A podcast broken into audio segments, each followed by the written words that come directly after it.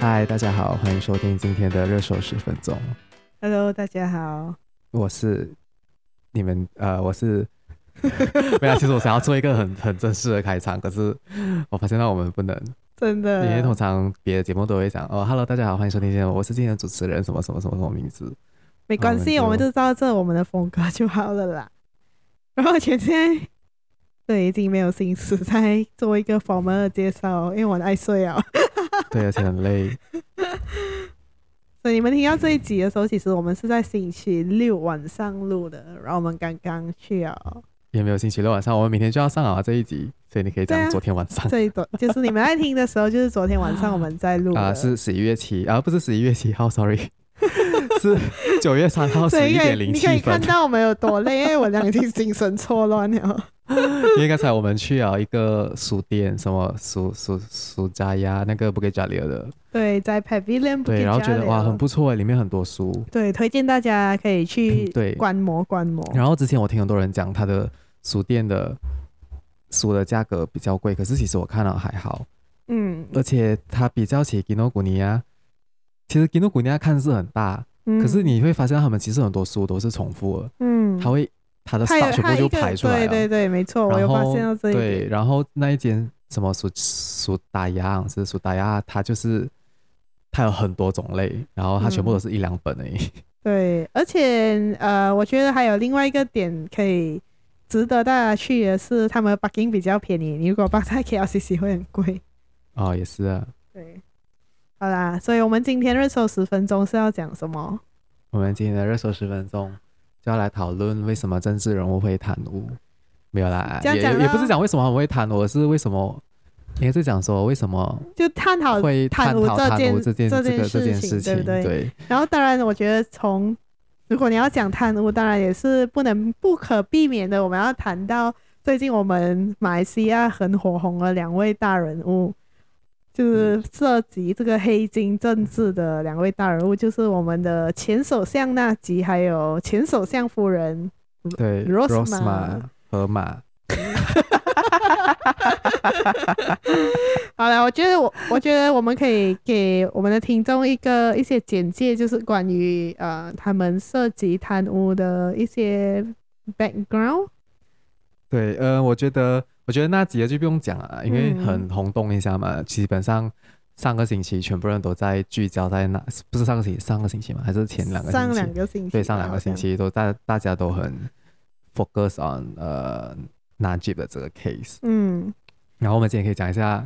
他的夫人罗斯玛，他的夫人，他最爱的老婆。对，因为之前他们还讲他离婚呢，然后过原来并没有啊，他还，我觉得他们有可能是离婚了的，只是他们要保持保持一个要做一个戏，让大家看到他们夫妻同心，其利断金。嗯，结果其利一起进监牢。好了，那在我们俩开始介绍罗斯玛的这个案子之前呢，这样。就要来呼吁我们的听众一下，如果你觉得我们的节目不错的话，请你们就是给我们五星好评，可以在 Spotify、Google Podcast 啊、Apple Podcast、SoundOn、KKBox 找到我们。我觉得最重要的是要帮我们分享出去，就是对，就是你可能可以跟你的听众讲一下，哎，我今天呃，我最近接触了一个 Podcast 节目，还蛮不错的。对，虽然如果你们是要 Hard Sell、Soft Sell 的，可以只要 Sell 我们就可以了。对，然后他们的主持人看起来也是。不务正业这样子 好啦，事不宜迟，赶快开始吧。对，嗯，首先，呃，我们来，我们再来回顾一下，很快速的回顾回顾一下纳吉跟纳吉夫妇的这个贪污事件。所以他们为什么会被告之类，就是因为他们在二零啊，对啊，Rosmah 跟纳吉啦，就是因为二零一八年的大选他们输了，然后西那个时候的政府就是西蒙。就火速的展开那种抓捕行动，然后把他们告上法庭之类的。然后我这里要分享一些数据，就是警察就在他们的是 Pavilion 对他们的 Pavilion 的那个对是 Pavilion Elite 那个公寓是吗？对，没错。还有其他地方啦，他们就搜出了这个数据有一点夸张，我现在看回啊，就是一万两千件的珠宝。一万两千件，一万两千件的时候，而且我记得我我最印象深刻的是啊，他还有一个王冠，你知道吗？对对对，我就来 What the fuck？你 你都不是什么女王，你为什么需要一个？她是 Najib 的女王好吗？哦、oh, fuck！这种东西你不懂。然后还有五百六十七件的，不是这个是他的包包，对，他的 bag，他的 bag。然后呢，手表就有四百二十三个，四百二十三只手表，不是个，sorry。Okay. 然后呢，有。两千六百万的 cash，可是你等下等下，这个符号是应该是 USD 耶，USD 两千六百万就是差不多一亿，所以差不多一亿令吉的 cash 在那个时候的 value，就是一百个 million，一百个 million 的的 cash，然后 Oh my God，一百个 million 的 cash，如果是一百张的话啊，你就要有一百万张的。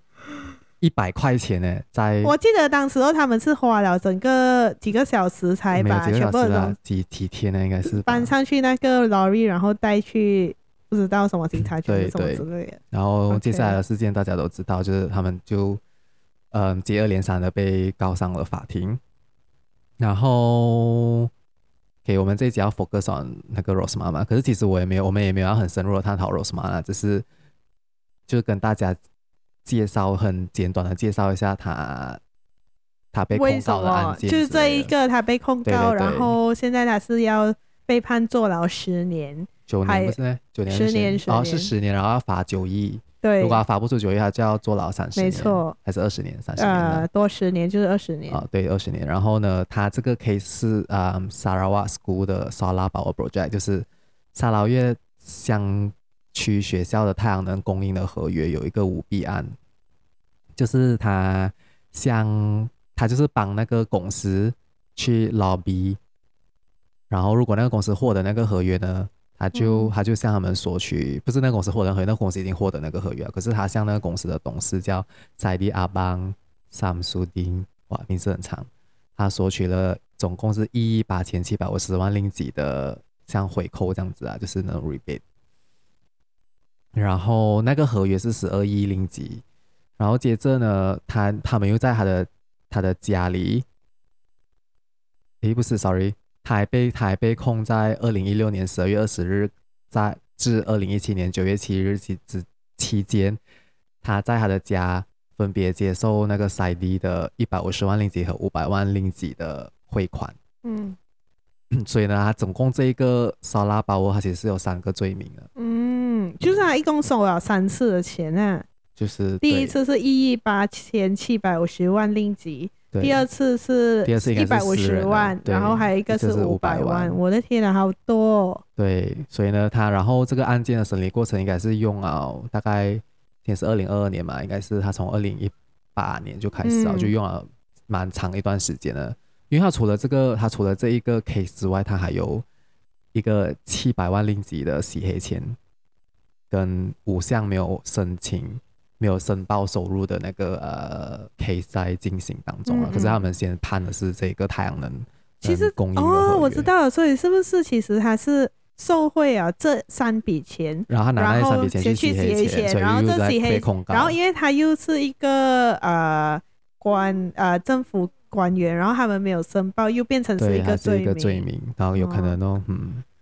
所以呢，这个整他的，尤其是这个太阳能的这个呃案件的这个审理过程，其实也是有引发一些争议。嗯，其中一个呢，就是我记得去年他就是闹得很沸沸扬扬，就是他要申请拿回他的护照，嗯、因为他讲还要去新加坡看他的女儿生孩子嘛。嗯、啊，那个时候有我还看，我还记得我看到很多网民在讲说，哇，是不是要跑路啊？跟他就两个人是不是要跑啊？还是之类的、啊。然后最后那个时候，嗯，马来西亚我们的高庭法官就有 grant 他这个 access 啦，就是。他被允许拿回那个护照，可是他只可以取一个月而已，因为那个时候是有 COVID 啊，是你从国外，还没有完全开放，对，你从国外回来你是需要 quarantine 两个星期的，所以其实他只可以去两个星期，因为他 quarantine 那两个星期也是算在里面的那个一个月。OK，就这样子哦。然后我觉得比较夸张的是，他要求撤换这个主控官，就是拿杜斯里。我为什么会放戈巴斯里？对，戈巴斯里难见，因为哦呃。我刚才有找到一个英文的，可是我忘记放他的英文名下去。OK，whatever，他总共申请了五次，还要撤换掉这个这个检察官。嗯，可是法官都没有批啊。为什么还要撤换呢？这个我们可能就需要嗯，那个就是这样，然后来跟我们解释一下。哦，可他们也没有听我们的节目啊。我觉得可能是有可能是因为他撤换了啊，他可以他可以一直延期吧，因为你抽完检察官，那个检察官也需要了解那个案件的过程，这个是我们我的个人看法啦。他需要详细的读过每一个证据啊，就勾出来，他们是要用什么？可是这是你的猜测，这是我自己的猜测，对。然后他就可以一直展延，一直展延，一直展延，嗯，一直无限期的展延下去。然后还有一个是上个星期的时候，他 before 他们宣读那个判决之前，嗯，他要他申请换掉那个法官，嗯，可是也没有成功啊。跟他去用这一样的，对对对，一样的，一样的，是对啊。可是我不懂他们是是是因为为了拖延还是什么了？嗯，可是我觉得这这个 Rosmah 的这整件事最还有哪几呢？当然最令人觉得很 surprise 的是，Up-North 竟然没有。出半句声音来声援他们，对不对？没有，我觉得是他们已经讲好了，他们不会声援他们，因为你还记得那个 Najib 之前他的他的判决出来的那个前一天，嗯、他们不是召开了一个啊一个巫统的高高高层的大会嘛？然后 Najib 也是有出席啊，可能他们在那边就已经讲好了。我觉得是 Sabrina，哦，sorry，Sabrina 是我给我们首相的一个外号了，因为他是叫 Ismail Sabri 嘛。然后那个时候，那个什么啊，《Avenger of Sabrina》很红，在 Netflix，大家可以去看一下。所以我就觉得，还，可以叫他 Sabrina。嗯，最好还不要停到我们 啊，应该是不会听啊。然后那个时候，哎，我要讲什么啊？你要讲的是那时候那个乌头哦，对，那个开会对。然后我觉得这个也是有可能是 Sabrina 哈，要利用这一个来。重塑一个哎，他们国盟是一个非常清廉的形象，还是之类的？就是他们就是公事公办，对他对他们要找到一个一个一个 standpoint 去打下一届的选举。嗯，所以其实一切都是游戏，我觉得不是游戏啊，就是一个一场戏吧。因为我现在看到那些那些网民的留言哦，呃，英文的啦。就是有一些讲说，Finally I can see some hope in Malaysia 之类的，可是大家都都是非常兴奋，非常的 positive。为什么是要在选举这样靠近的时候，就是 something is something fishy is going on behind 啊？我觉得，他他可能还他可能还是真的是有司法独立，可是我觉得操控的那个可能性，那个味道也是很很强烈，就是。背后有人操控还是 就是一个也也不是讲操控啊，对对对，一个一个一个互相利用的，嗯的对一个局势，就并不是像我们呃身为人民看到的，就是这样这样司法独立，对，就是黑就是黑，白就是白，对，嗯，哎，可是我们也不可以这样讲，等下那个司法会告我们，为什么我们没有听？不用紧啊，我们很少人听哎。OK，所以，我们其实这一集呢，也是要探讨一下，就是讲说，好像从 Rosmah 跟 Najib 这一件事情，探讨讲说，哎，贪污这一件事情呢，到底是从什么时候开始？然后为什么这一个贪污啊、腐败的这个东西发生了几千年、几个，就是从人类有历史到现在，可是它还是不间断的一直在延续着。这样你知道其实贪污是什么时候开始的吗？其实我觉得从可能从原始人时代就已经开始了哎，因为你想象一下，OK，我们来我们来还原一下那个场景，就是、嗯、这是我自己的看想法而已，就是有可能来谁一个一个一个原始他们开始逐渐成为为什么会聚成一个部落，就是他们想要生存下来嘛，所以有可能有一个人，其中一个人他去狩猎还是什么，他就拿到一个食物，他可能就会分享给更强壮的那个。那个人，然后就一个贪污的形式，然后我给你这个食物，可是你一定要保护我，因为我比较弱小还是什么，你懂吗？所以这个就是贪污的最早的形式，我觉得。哇，这个干话越来越多哎！隔离。然后也是，然后因为以前你看出去狩猎的是男生嘛，然后他们不是啊在原始的时候，然后女生是去摘那些果实嘛，有可能女生摘那些果实回来，但是不是女生是女性，那些原始人的女性，嗯。然后可能他们也是会用这个来贡献给，嗯，在那个时候男性是算是体格比较强壮的一。可那个是 system butter。对，它是 system butter 来，可是也是可能是，我是我，所以我讲是贪污的最早的形式，它就是给一个东西来换取一个利益来保护自己。可是这个是保护自己啊，贪污是贪污是保护自己吗？没有啊，保护自己的利益啊。对啊，可是贪污是他已经有一个律法在那边，然后他们要。skip 过那个律法，赚那个律法的漏洞啊。对啊，可是我是想说，有可能贪污最早的形式是这样子，可是可能在那个时候它不是贪污，因为那个时候没有律法。那只是利益交换吧啊。OK 哦，贪污也是利益交换的一个过程啊。OK OK OK，他他他要开始去写一个人类历史书啊。好啊，那其实其实我就稍微有做一点点的功课。其实呢，在我觉得历史上最早的贪污啊，根据人类的记载所能追踪到的，其实是在三千五百年前的，呃，就是那个埃及的时代，就是耶稣出生之前的，叫什么？啊、呃，出埃及记，就是 three thousand five hundred BC。哦、oh,，Before Christ。对对对。然后那时候，公元前，原 来公元前，对对对，中文太差。然后其实那时候呢，我不知道大家懂不懂，就是呃，出埃及记这个记载在圣经里面的其中一个 chapter 啊。然后摩西带领犹太人走出埃及，走出埃及。然后那时候呃，再根据 Bible 的记载，当然就是讲说那时候。呃，摩西他就从这个上帝那边得到一个叫做摩西律法，嗯，然后过后里面呢，其中有十诫，其中一诫呢，其实他就是在谴责贪污受贿的败行，所以从从那边可以看到呢，其实贪污跟受贿这个行为呢，已经是在埃及的那个社会已经是存在了的，就是他们那时候有那个法老啊什么，对啊，他们要他们要他们就是交换利益啊，嗯、来保护获取一些。利益啊，就是交换你、啊。没有，是那时候他们已经是有官僚体制了的嘛？他们有法老，然后他们有那个他们的大法师啊，然后他们会有那个部落的，他们已经是很 structured 的。如果你有赌，是啊，我知道在。可是来，他可能他就是他给一笔钱，然后还有还要回报他什么嘛？也是类似像在原始社会的一个追处的。所以我觉得，你要不要我讲？没有没有，我跟你讲一讲。所以我觉得他们是他们在人类的社会是无法被跟跟对，然后过后当然是到了。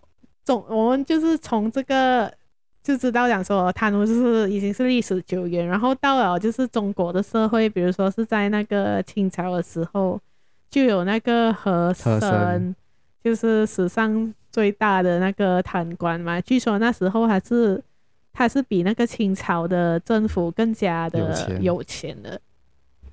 然后如果你们要看的话，你们可以看那个什么，有一个电视剧叫什么《纪晓岚》的，你可以看到那个和。和珅的故事，然后，嗯，其实为什么？其实会不会很好奇，讲说为什么贪污这个现象一直都存在？为什么经过了几千年，是不是？就算人民、人人类的社会的文明已经这样进步啊，在这个已经越来越多法治的社会，可是这个现象还是一直会存在。就是讲说，诶，为什么人民不会？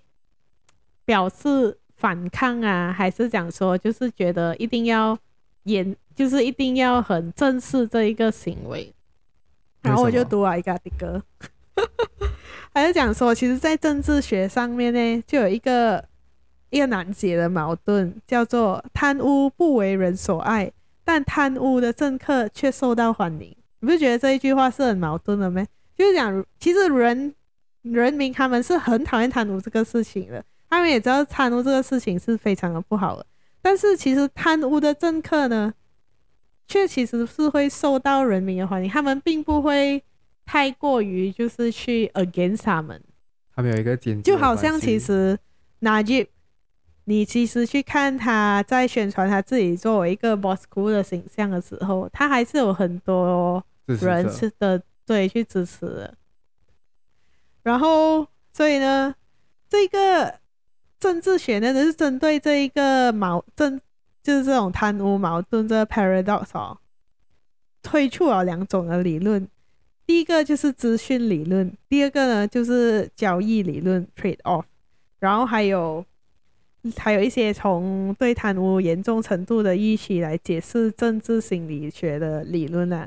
然后首先我们先看这个资讯理论，然后资讯理论当然很很。直接明了，就是讲说，因为资讯的不透明，或者讲说资讯被操作成党派之间不客观的指控，就是讲说他们操纵资讯来 来，我很难 focus 现在。OK，sorry。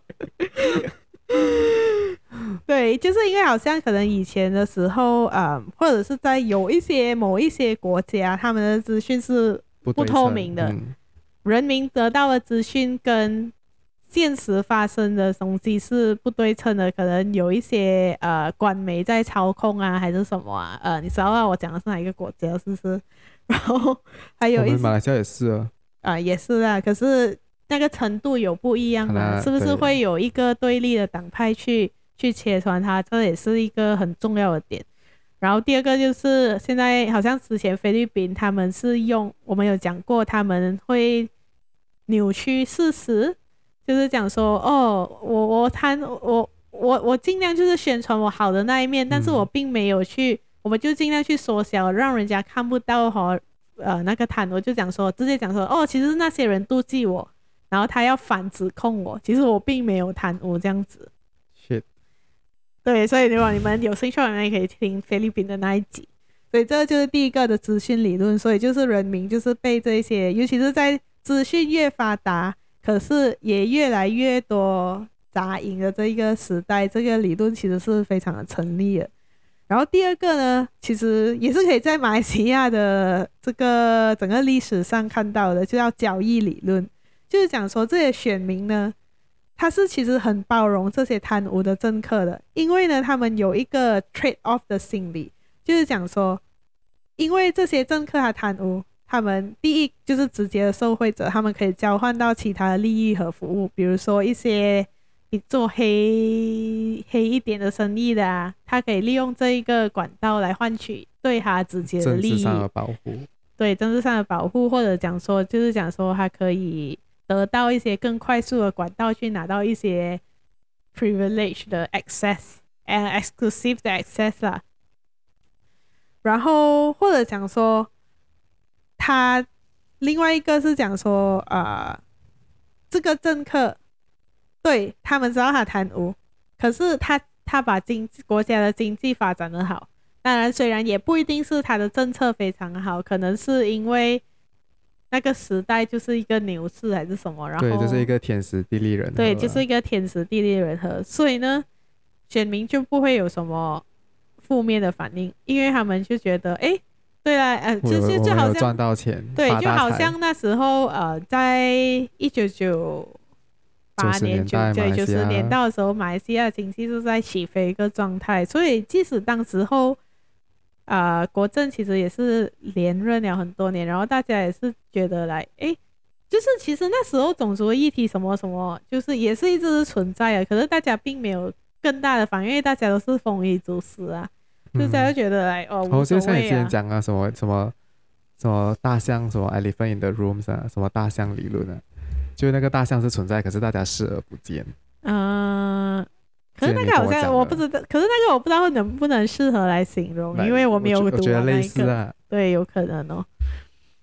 然后所以呢，嗯，经济状况好的时候，其实很多时候那些政客他被指控贪污，可是他也是可以安然的连任。但是在经济不好的时候呢，就算他没有贪污，他也是遭到选民的唾弃的。嗯，这个是一个非常呃，尤其是在现在这个世界是非常常看到的啦。所以有一些人就会讲说，错误的政策其实比贪污更可怕。所以呢，主要政这个政客呢，如果他可以展现出他执政的能力，然后带给人民一些经济上的利益、啊。然后，即使他有贪污的行为，或者他的整个政府有一点点的这种贪污的行为哦，其实人选民还是可以容忍的。尤其是在我觉得，尤其是在新兴的国家，因为我们最注重的就是民生生活问题、民生生活问题、经济，还有我们的 currency 那一些嘛。嗯，可能如果你讲说非常发展的国家，比如说像芬兰啊，还是瑞士人啊这些北欧的国家，他们已经是达到一个非常富足的。生活的的那种资源呐、啊，他们非常富足啊，嗯、所以其实他们更可能，他们就无法容忍，就是有贪污这种行为。甚至 最近他的有一个国家，哪一个国家，他的女总理只是去巴黎跳舞，对，他们就不能容忍了，你知道吗？然后如果他看到马来西亚，他们应该会疯掉。还有什么性爱短片？我们还有，然后而且我们我们马来西亚有巫婆哎，真的超夸张，还更忍受他们这些偶吧在那边。然后对，所以这就是我看到的其中一篇 article。然后我们要不要讲一下那个 article 是从哪里来的？好，这个 article 其实就从那个 Newsland 来的。啊，哎哦，呃，Newsland 我好像是有 follow 他们的。嗯，他们也是有 YouTube channel 的。嗯，然后我又看到了另一篇的 article 啊，然后它是来自于 newtalk.tw 的，然后他就有讲到有一个荷兰著名的组织社会学家，他提出的一些，嗯，为什么，呃，他提出了四个价值取向，就是四个不一样的 values 啊。呃，这个这个这个社会学家名字叫什么？Gerard Hofstede 啊，不知道两年了，应该是荷兰人。所以他就是讲说，在这四个 value 里面呢，如果嗯，一旦他是有一些比较高或者一些特别低的话，它就其实这个整个国家或者这整个社会呢，particular 社会，它就很容易走向贪污腐败的现象。意思是比较高，比较低。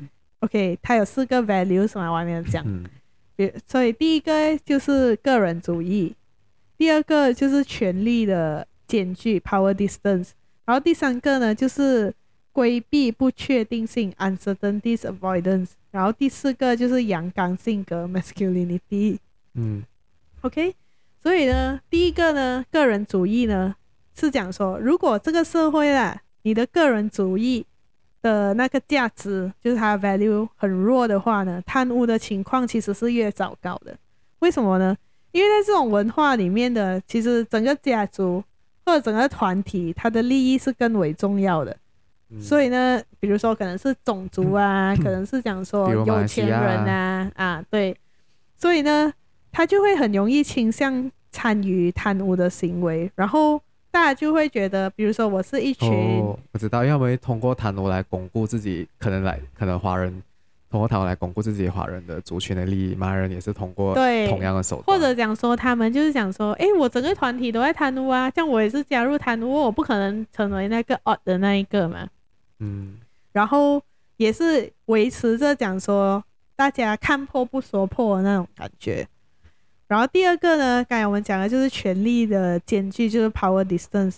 然后当这个 power distance 的程度越高呢，其实贪污的情况就会越糟糕。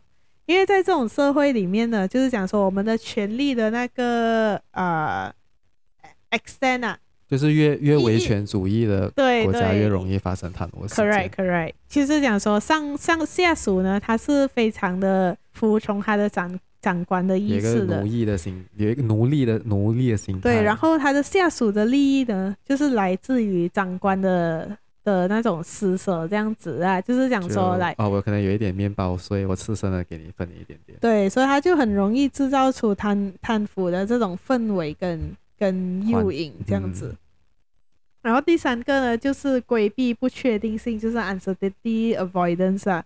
然后，如果这种 avoidance 越高的社会呢，贪污的情况也是会越糟糕，越来越糟糕。因为当他们遇到不确定的事情的时候呢，他们不知道要怎样做，然后他们也没有一个很明确的 framework 或者是管道 proper 的管道让他们去解决这件事情，所以他们只是讲说，哦，OK，这样我就去贿赂那个官员啊，还是看有什么方法可以帮我解决这件事情。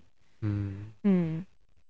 然后第四第四个呢，就是 阳刚性格，我觉得蛮好笑的啦。然后他讲说，在阳刚性格越高的社会呢，就是好像父权社会的话呢，其实他会更加注重物质上的成就。然后当你很注重物质上的成就的时候呢，你就去贪污，因为它可以帮助你更快的获取那个利益啊，你不需要通过正轨啊，你只要有钱，你就可以去，就是得到。比一般人更容易得到那个利益，然后越越有钱，越越有钱这样子，嗯，这样子哦。嗯、所以我觉得这其实是蛮有趣，而且你如果把马来西亚这样 map 上去的话，哦，我每个都有哎。我们其实都是蛮重的，就是我们是很中强，都是很贪污的国家。嗯，政府。然后当然，呃，我觉得我们其实今天就是要大概是跟大家分享一些这样的东西啊。然后最后也是要讲，就是好像其实贪污会带来什么后果？因为刚才我们有讲到嘛，很多人会觉得，哎，如果这一届的政府他们的经济其实做的蛮好，我们就可以容忍他们的贪污。就是哎呀，一点点，哎呀，这就是正常，就他们就是这样子的。可是其实他贪污带来的后果，其实是远远比我们想象的严重。它不只是金钱上的损失，它其实是在阻止整个社会的进步的。嗯嗯，因为呢，比如说，好像在 COVID 的期间啊，啊、呃，有很多国家的比较，当然是比较贫穷的那种国家，就是我们所讲的那种权力间距很高的国家，比如说是在呃印尼，这些官员他们从他们的上面政府派下来物资过后得到的资源呐、他们 suppose 应该要派给那些呃人民的嘛，嗯、可是就是因为有这些贪贪污的事情发生，他们就会把那些资源归进去，他们就是收纳进去他们自己的口袋。然后这个是不是讲说，间接就是害死了那些人民，因为他们 suppose 应该要得到帮助，嗯、可是他们没有得到帮助，然后其实后果可以很可怕，可能还会饿死，可能还会自杀，因为他没有钱，然后就去自杀，然后他自杀，然后产生的那些社会问题其实是更多，因为可能他自杀，然后孩子没有死，然后孩子变孤儿啊，然后过后来 孩子变就一连串的一连串的社会问题。对对对，没错。然后我觉得另外一个。比较有趣的是，呃，我看到的是贪污其实可以带来一个非常严重的国际国际安全危机，所以所以这是很难联想到，但是他给了一个很好的例子，就是如果大家有关注世界的那个一些新闻的话，你应该大家都知道阿拉伯之春，对不对？嗯、然后其实阿拉伯之春的源头是在于一个在突尼斯这个国家。然后在这个突尼斯的国家呢，它是怎样开始第一场，就是它的最 genesis 的那一个冲突，就是在二零一零年的时候，有一个水果的小贩，然后他他被他好像是去卖水果还是什么，然后那个警察就讲说，哦，因为他没有 license，然后就抓他，然后他就很生气，然后他就他就去示威，然后他自焚，你懂吗？来来抗议，就是这个警察这种。呃，贪污腐败的行为应该是他的 license 什么是需要行贿的啦，嗯嗯、然后他就死掉，然后从此就爆发在突尼斯爆发一连串的那个示威行动，然后就逼到当然那时候的呃突尼斯的总理叫什么阿里亚下台，然后可是他就无意间点燃掉整个阿拉伯世界的革命之火，然后我觉得这是哇哦，这是很大的 impact。然后呃，对，就是这样哦。然后还有另外一个，就是会威胁到国际安全的呢，是为什么呢？因为呃，在当然是在阿拉伯这这一个那一边啊，就是有那些恐怖分子啊，比如说那个叫什么塔利班啊，还是什么 ISIS 啊，嗯嗯、他就会利用这一点讲说。